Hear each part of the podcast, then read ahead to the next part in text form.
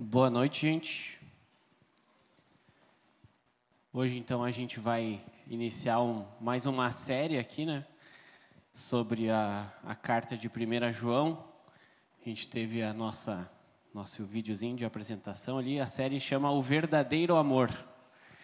Uh, então, nos, nos próximas, nas próximas semanas, agora no mês de julho, a gente vai a cada domingo estudar sobre um capítulo dessa carta, né, de primeiro João. Então, fiquem ligados aí para, se por acaso vocês perderem algum domingo, vão lá dar uma, uma, uma olhada no nosso YouTube, para não, não chegar aqui e não perder nada, né? Uh, mas, infelizmente, a gente acabou não, não pensando muito bem em alguns detalhes, né, dessa série. E a gente fez a divisão lá dos dias e tal, dos, dos temas, e me deixaram com o menor capítulo. Então, fiquei com o capítulo um, tem só dez versículos. Então, não, não tive muito... Não fui eu que pedi, mas acabei ficando com esse, com esse primeiro capítulo. E a gente vai ler, então, esse capítulo. Abram suas Bíblias comigo lá em primeiro João um, do um ao dez.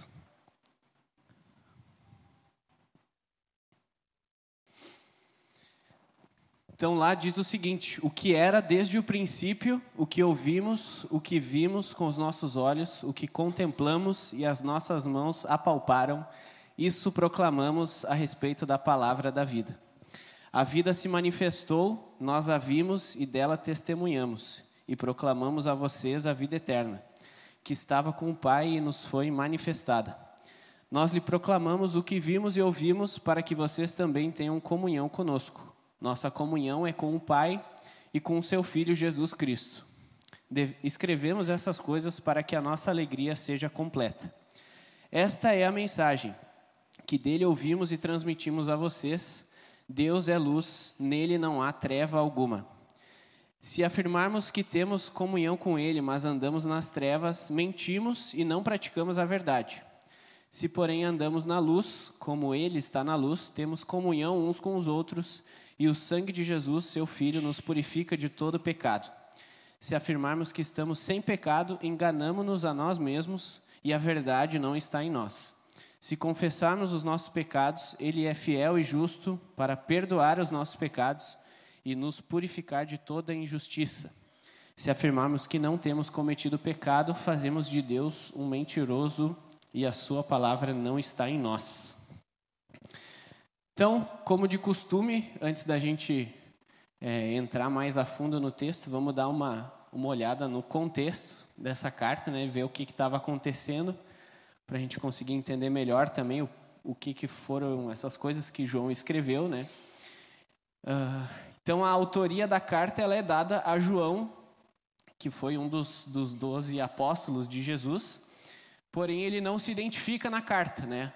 Uh, muitas vezes a gente vê, por exemplo, nas cartas que Paulo escreve, lá no início ele tá, faz uma saudação, uma introdução, ele se apresenta, né, como, como apóstolo Paulo. Aqui nessa carta, João ele não se apresenta.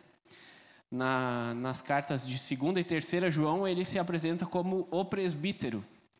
E, mas devido a várias características ali, como o vocabulário que ele usa, A, a forma da escrita, né, o, o, até pelo conteúdo da carta, essa autoria, então, é, não tem muita discussão, é, é dada para João, né, e ele era, uh, e ele, além dessas três cartas, ele escreveu o Evangelho de João e o livro de Apocalipse. Uh, a carta, ela não identifica, ele não se identifica como autor e ela também não tem um destinatário identificado, então... É, não tem uma igreja ou uma pessoa específica a quem ele está escrevendo essa, essa carta. Ela é considerada, então, uma carta geral para, para as igrejas daquela região ali, da, da época onde ele estava vivendo, né? Ela foi escrita mais ou menos entre os anos de noventa e noventa e cinco depois de Cristo. João, já numa idade mais avançada, né? Ele era, então, alguém com muita autoridade dentro da igreja, né? Porque... Afinal de contas, ele era o, o último apóstolo sobrevivente, né, dos doze, e acredito que muitos ali queriam sempre ouvir a, o que ele tinha para dizer, né? Alguém que uh, viveu junto, com, junto de Cristo, né? Alguém que foi um dos doze apóstolos E se a gente lembra bem da história lá, ele era daqueles mais chegados a Jesus, né? Então, Jesus tinha os seus doze, mas ele tinha alguns que eram mais íntimos dele, né? João estava nesse, nesse grupo. Uh, nesse período, então, João ele vivia na cidade de Éfeso. E ele tinha uma, uma função na, na igreja, mais ou menos, a gente viu agora a multiplicação das células aqui, né? Ele tinha meio que uma função como se fosse um supervisor das igrejas da região. Então ele dava esse, esse auxílio, essas instruções, né? Ele cuidava dessas igrejas que estavam perto dele e também tinha esse ministério, né? dos, dos livros que ele, que ele escreveu e hoje a gente tem na nossa, na nossa Bíblia, né? Uh, e durante aquele tempo, né, naquele período, foi se criando uma nova doutrina, um novo tipo de ensino, de, de pensamento, né, que foi chamado de gnosticismo. Uh, e ele era mais ou menos como uma mistura do pensamento da filosofia grega da época com a cultura da teologia judaica. E esses falsos ensinamentos, eles estavam começando a entrar na igreja, né? Estavam começando a distorcer aquilo que era a verdadeira mensagem do evangelho. E basicamente o que, que eles acreditavam era, eles faziam uma, uma diferenciação entre o que era espiritual e o que era material, que era físico. Então, tudo que era material, que era físico, era na sua essência algo ruim, algo mal. E aquilo que era espiritual era algo bom. Então, por exemplo, eles não acreditavam que Jesus tinha um corpo físico, real, que a gente podia tocar em Jesus. Eles acreditavam que Jesus era um espírito, né? Porque eles acreditavam que Jesus era alguém bom, que era uh, realmente uma, uma divindade ou algo do tipo, mas eles não acreditavam que Jesus realmente era um homem normal como todo mundo. Uh, e... João, então, ele escreve essa carta, um dos objetivos que ele tem é de uh, combater essa, esse tipo de ensino, esse tipo de pensamento que estava entrando na igreja e relembrar o, os cristãos daquilo que era a verdadeira mensagem de Cristo, né? Aquilo que ele tinha vivido junto com os apóstolos, aquilo que Jesus tinha deixado para eles como ensinamento. No versículo um... ele diz assim: o que era desde o princípio, o que ouvimos, o que vimos com os nossos olhos, o que contemplamos e as nossas mãos apalparam. Isso proclamamos a respeito da palavra da vida.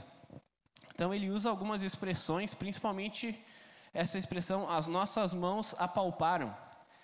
É, ele reafirma então isso para o pessoal das igrejas, uh, confirmando que Jesus realmente teve um corpo, né? Ele realmente viveu entre eles, eles realmente conseguiam tocar em Jesus, era algo real, não era um espírito, ele não estava tentando enganar as pessoas com aquilo, né?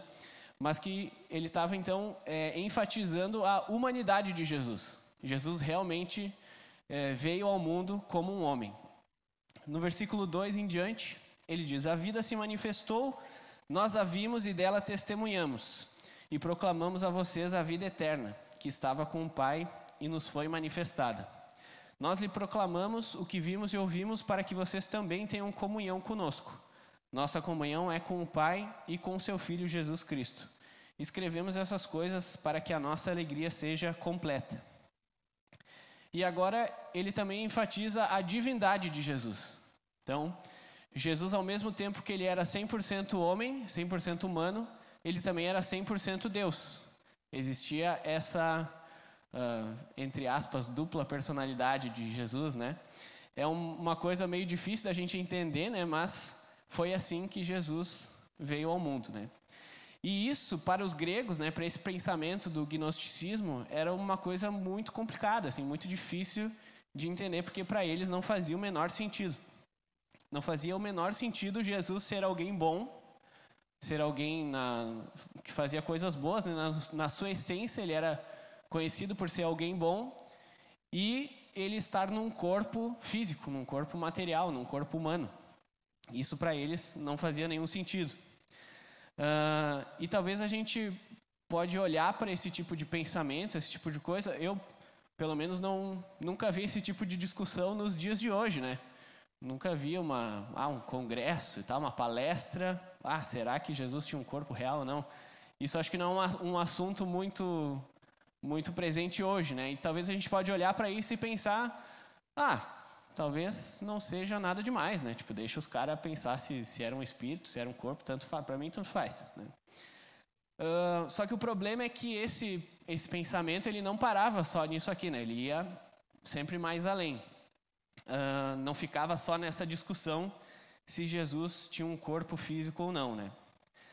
Uh, no versículo cinco ele diz, essa é a mensagem que dele ouvimos e transmitimos a vocês. Deus é luz, nele não há treva alguma.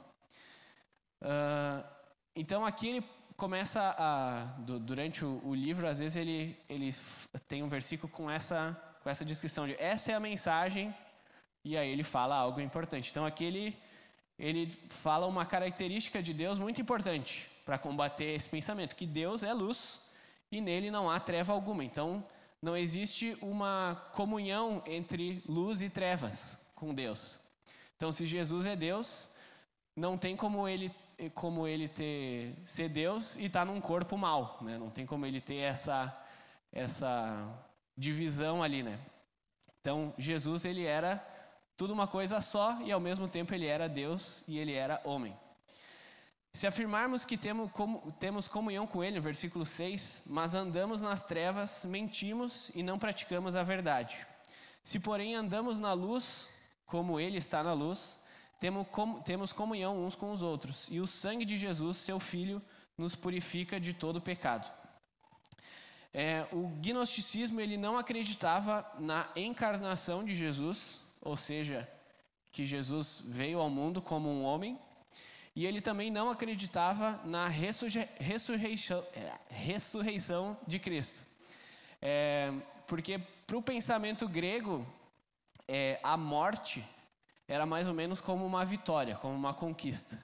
Porque assim, quando eu morrer, o meu espírito, que é uma coisa boa na sua essência, ele vai sair do meu corpo físico, que é ruim, e aí eu vou me libertar do meu corpo mal e eu vou estar livre só com o meu espírito, que é bom.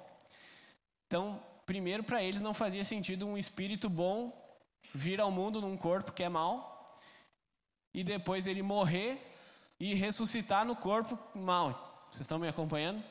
Então, para eles, era tipo, como assim Jesus ressuscitou se ele acabou de, né, se libertou do corpo que era mal, vai voltar para o corpo agora, né? Para eles, era uma coisa que não fazia sentido. Eles estavam, então, é, pregando contra isso, né? Eles estavam anulando a, a morte e ressurreição de Jesus. É, existia até uma, uma linha de pensamento bem, bem doida, assim, bem fora da casa, que dizia o seguinte, que Jesus, ele nasceu como um homem normal, como, como nós, assim, qualquer um. E aí, no, no momento onde Jesus faz o batismo, lá, né, naquele momento com João Batista, que vem, Deus fala e o Espírito desce como a pomba e tal. Naquele momento, o Espírito de Cristo desce em cima de Jesus.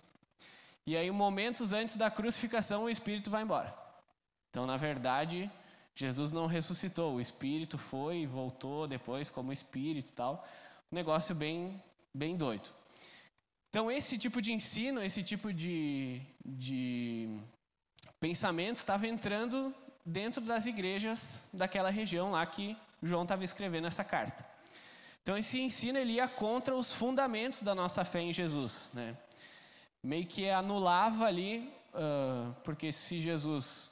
Se o corpo de Jesus é mau, não tinha nem por que ele morrer, né? Porque ele, o sacrifício dele na cruz foi para pagar o preço pelos nossos pecados. Então, Jesus morreu na cruz sendo um homem perfeito, né? Se o corpo dele fosse mau, meio que não, não fazia sentido essa, essa coisa, né? Uh, no versículo oito até o dez, ele diz, se afirmamos que estamos sem pecado, enganamos-nos a nós mesmos, e a verdade não está em nós. Se confessarmos os nossos pecados, ele é fiel e justo para perdoar os nossos pecados e nos purificar de toda injustiça. Se afirmarmos que não temos cometido pecado, fazemos de Deus um mentiroso e a sua palavra não está em nós. Aqui, nesse, nesse ponto, que eu cheguei na, na, estudando ali sobre o, o gnosticismo, eu pensei meu Deus, agora os caras enlouqueceram de vez, né? Porque chegava num ponto é, desse pensamento grego, né? Que eles falavam assim, é, o meu corpo é mal, né? A matéria, o físico é algo mal. Então, se eu pecar ou não, não vai fazer diferença. Meu corpo vai continuar sendo mal e o meu espírito vai continuar sendo bom. O, o pecado que eu cometer aqui no meu corpo não vai interferir no meu espírito. Então, se eu pecar ou não, não faz diferença, não vai interferir. Quando eu morrer, o meu espírito vai sair e ele vai estar tudo certo com ele, vai continuar bom. Então, chegava num, num ponto onde o pessoal começava a negar que o pecado existia, assim. Então, tipo, não, pecado não existe isso aí, porque o pecado é no corpo, o corpo já é mal, então não precisamos, não precisamos lidar com esse tipo de coisa. Uh, e esse tipo de pensamento também estava começando a entrar nas igrejas. Uh, e aí João precisou escrever, né, no versículo oito e dez... Se afirmarmos que estamos sem pecado, enganamos-nos a nós mesmos e a verdade não está em nós. Se afirmarmos que não temos cometido pecado, fazemos de Deus um mentiroso e a sua palavra não está em nós. Então imagina uma igreja vivendo esse tipo de, de linha de pensamento, né? Tipo, não, eu não tenho cometido pecado, pecado não existe, isso aí não é, não é pra gente, né? Então, embora seja algo muito difícil de entender e de explicar uh, essa questão de Jesus é, vindo ao mundo cem por cento homem e cem por cento Deus, né? Uh, Jesus, ele foi um homem que viveu sem pecado, né? Ele viveu uma vida perfeita. Uh, e de fato ele viveu num corpo físico, um corpo real que poderia ser é, tocado, né? Deus é luz e ele não tem comunhão com as trevas. Uh, no versículo seis diz: se afirmarmos que temos comunhão com ele, mas andamos nas trevas, mentimos e não praticamos a verdade. E no sete: se porém andamos na luz, como ele está na luz, temos, com, temos comunhão uns com os outros, e o sangue de Jesus, seu Filho, nos purifica de todo pecado. Uh, eu não posso então dizer uma coisa, pregar uma coisa com a minha boca e viver algo diferente, né? Eu não posso dizer que eu estou na luz, que eu estou tendo um, um, uma comunhão com Deus, se a minha vida e as minhas atitudes não refletem uh, aquilo que eu prego, aquilo que eu, que eu digo que eu vivo, né? Uh, mas aí, se eu realmente eu estou na luz, né? Se eu estou em comunhão com Deus, uh, eu tenho comunhão com os, com os irmãos aqui na igreja, isso não é porque eu sou bom, ou porque eu cumpri é, tais... objetivos lá, tais itens da minha listinha, eu, ah, agora eu cheguei num nível aqui que eu consigo, então, estar na luz com Deus, né? É, no versículo sete diz que o sangue de Jesus, seu Filho, nos purifica de todo pecado. Então, João, ele não está excluindo o pecado da jogada, né? Ele não está dizendo, ah, aqueles que andam na luz, que estão com Deus, é porque não tem mais pecado. Não, a gente, infelizmente, continua nessa luta constante contra o nosso pecado, né? Porque essa é a nossa natureza. Uh, mas o sangue de Jesus nos purifica desse pecado. Então, a gente consegue lutar contra isso e mesmo que a gente diga algo e a gente uh, peque nessa área, a gente pode é, nos arrepender, a gente pode se voltar para Deus e Ele é fiel para perdoar os nossos pecados. Uh, se Cristo não fosse realmente humano, se Ele não tivesse morrido na cruz, o nosso, o preço pelo nosso pecado não teria sido pago, né? Porque Jesus precisou morrer por causa disso, porque o salário do pecado é a morte. Então, para a gente ter essa, esse relacionamento com Deus, para a gente ter acesso a esse, essa comunhão com Deus, alguém precisava pagar o preço pelo nosso pecado que a gente não é capaz de pagar, né? Então, esse pensamento que estava rondando a, as igrejas da época, no, no gnosticismo, ele anulava essa obra de Cristo, né? E, e para fechar ali, para finalizar, no versículo nove, ele diz: se confessarmos os nossos pecados, Ele é fiel e justo para perdoar os nossos pecados e no, nos purificar de toda injustiça. Então a gente precisa reconhecer as nossas falhas, né? A gente precisa nos colocar numa, numa posição de humilhação diante de Deus e muitas vezes diante dos nossos irmãos, né? A, a gente sempre tem alguém que sempre está mais próximo da gente, que anda junto com a gente, porque é muito importante a gente confessar os nossos pecados. Porque eu não posso esconder, não posso fingir que eu não, algo não está acontecendo, não posso tentar enganar Deus, porque a gente sabe que não, não funciona assim, né? Então, é muito importante que a gente confesse os nossos pecados, porque Deus é fiel para perdoar, né? Deus, ele não vai é, nos negar o seu perdão quando a gente chega até ele numa posição de arrependimento, né? E se a gente nega o nosso pecado, a gente está apenas nos enganando, né? Uh, então, o sacrifício de Jesus naquela cruz foi a, a obra necessária para pagar o preço pelo nosso pecado, né?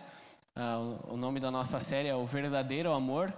Esse, essa é a base do Evangelho, né? Jesus veio para morrer pelos nossos pecados, porque a gente jamais seria capaz de alcançar esse, esse, esse nível de pagamento, né? Eu jamais seria capaz de pagar pelo meu próprio pecado, quem dirá da, de toda a humanidade, né? Então a gente precisa olhar para as nossas falhas, olhar para o nosso pecado, nos arrepender disso e confessar isso para Jesus, confessar isso diante de Deus, para que Ele nos, nos purifique pelo sangue de Jesus e dessa forma a gente possa é, andar junto com Deus, a gente possa viver realmente aquilo que a gente prega, que a gente vive, né? A gente não pode viver só da palavra, mas que a nossa vida, as nossas atitudes reflitam aquilo que a gente diz. É, vamos orar então para finalizar. Jesus, muito obrigado por mais uma, mais uma noite que a gente pode estar juntos aqui como igreja. A gente tem uh, compartilhado na nossa vida como cristãos aqui no corpo de Cristo. Deus, a gente se alegra com é, momentos como hoje, onde a gente pode ver as células multiplicando e a gente pode ver a igreja é, trabalhando e servindo, Deus. Isso alegra o nosso coração, isso é muito bom de se ver. E a gente te louva, Deus, pelo sacrifício feito naquela cruz, pelo sangue derramado por Jesus, pagando o preço no nosso lugar, Deus, e só dessa forma a gente poderia é, ter de volta esse, esse relacionamento contigo, esse acesso a ti, e que a gente Não, nos, não caia no nosso próprio engano de esconder ou de negar o nosso pecado, mas que a gente olhe para o nosso pecado, a gente consiga se arrepender disso e confessar isso diante de ti, Deus, para que pelo sangue de Jesus a gente seja uh, purificado e perdoado, Deus. A gente ora em nome de Jesus. Amém.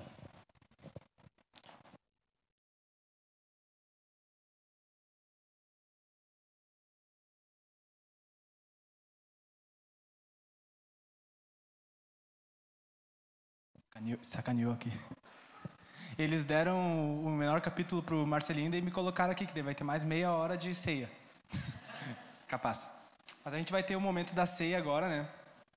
E se tu quiser, já pode ir abrindo tua Bíblia ali em Lucas, capítulo vinte e dois, no versículo dezessete até o vinte, a gente vai ler.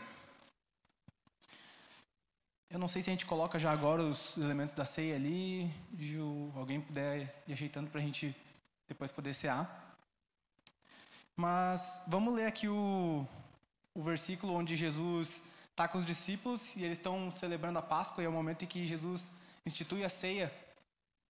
E ele fala assim no versículo dezessete. Recebendo um cálice, Jesus no caso, ele deu graças e disse: tomem isto e partilhem uns com os outros. Pois eu lhes digo que não beberei outra vez do fruto da videira até que venha o reino de Deus.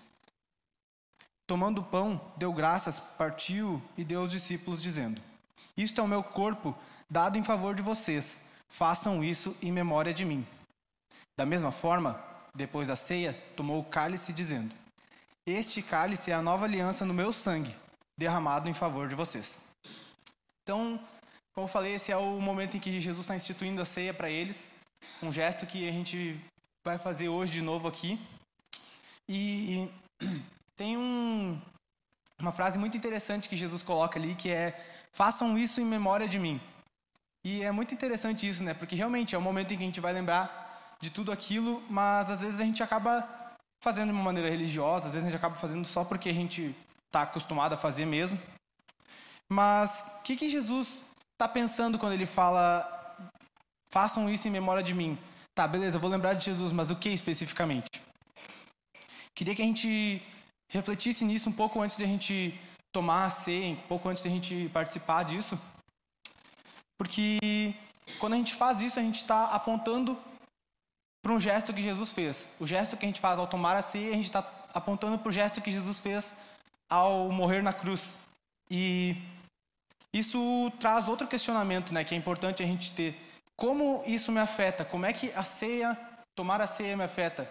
E já vou ressalvar aqui que não é de nenhuma maneira sobrenatural que eu vou tomar a ceia e vou ficar livre dos meus pecados, ganhar superpoderes, já estou pronto para ir para o céu. E ela não é uma maneira também de compensar aquilo que eu fiz desde a última ceia, não é nada disso.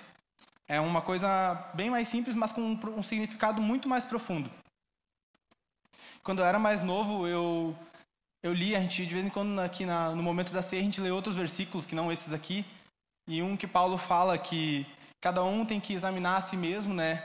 E antes de tomar da ceia, porque aquele que toma indignamente está tomando para sua própria condenação. E eu pensava, tipo, às vezes, ah, cara, mas hoje eu tô muito indigno. Hoje eu não tô digno o suficiente para tomar a ceia, né? Eu tô em pecado. Se eu tomar a ceia em pecado, eu vou ser condenado. E eu pensava, então melhor não comer. E muita gente às vezes acaba se abstendo da ceia, acaba deixando a ceia, tipo assim, se, se pesando demais. Outro, outro problema talvez é se o cara pensa, não, hoje eu tô quite com Deus, então eu vou tomar a ceia. Hoje eu tô suave, vou, vou ali participar, Deus vai ficar feliz, não tenho nada, não devo nada para ninguém.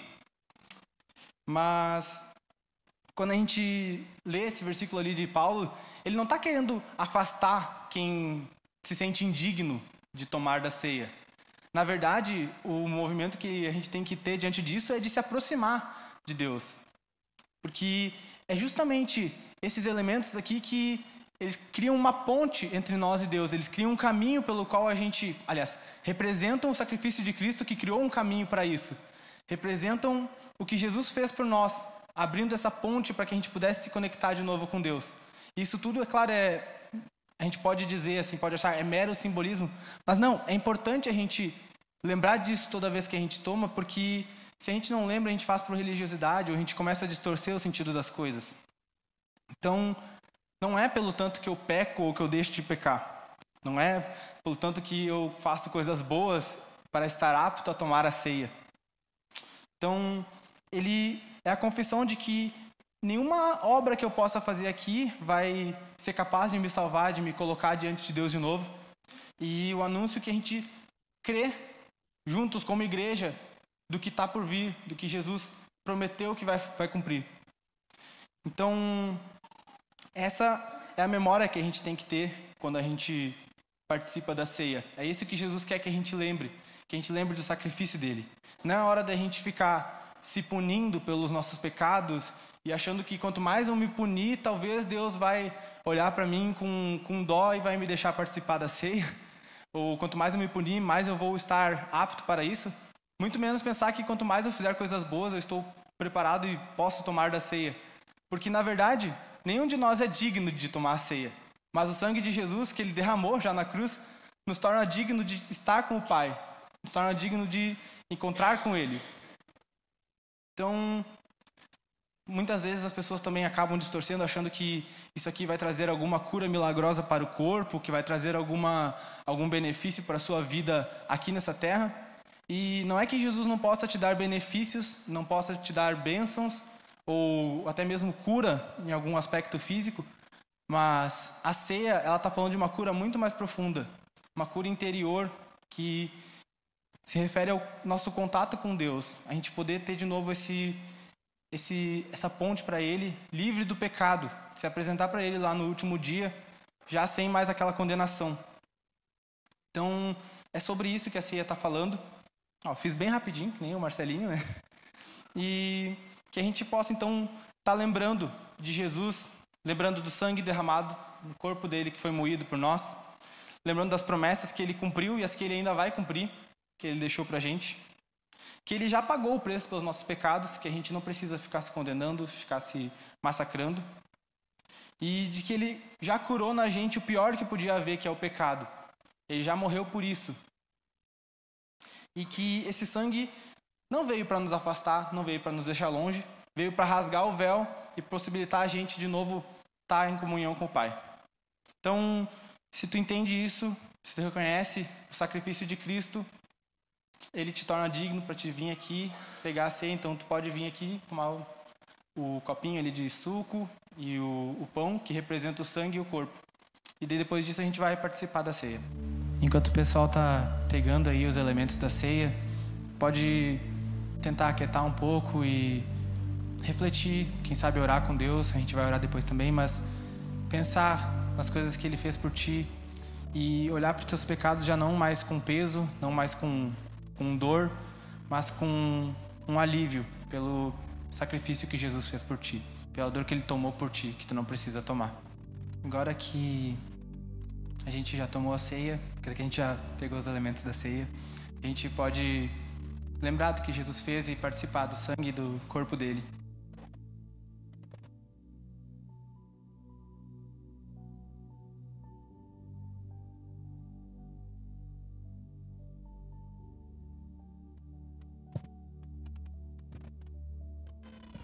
Assim como a gente está, vamos orar e agradecer a Ele por esse sacrifício.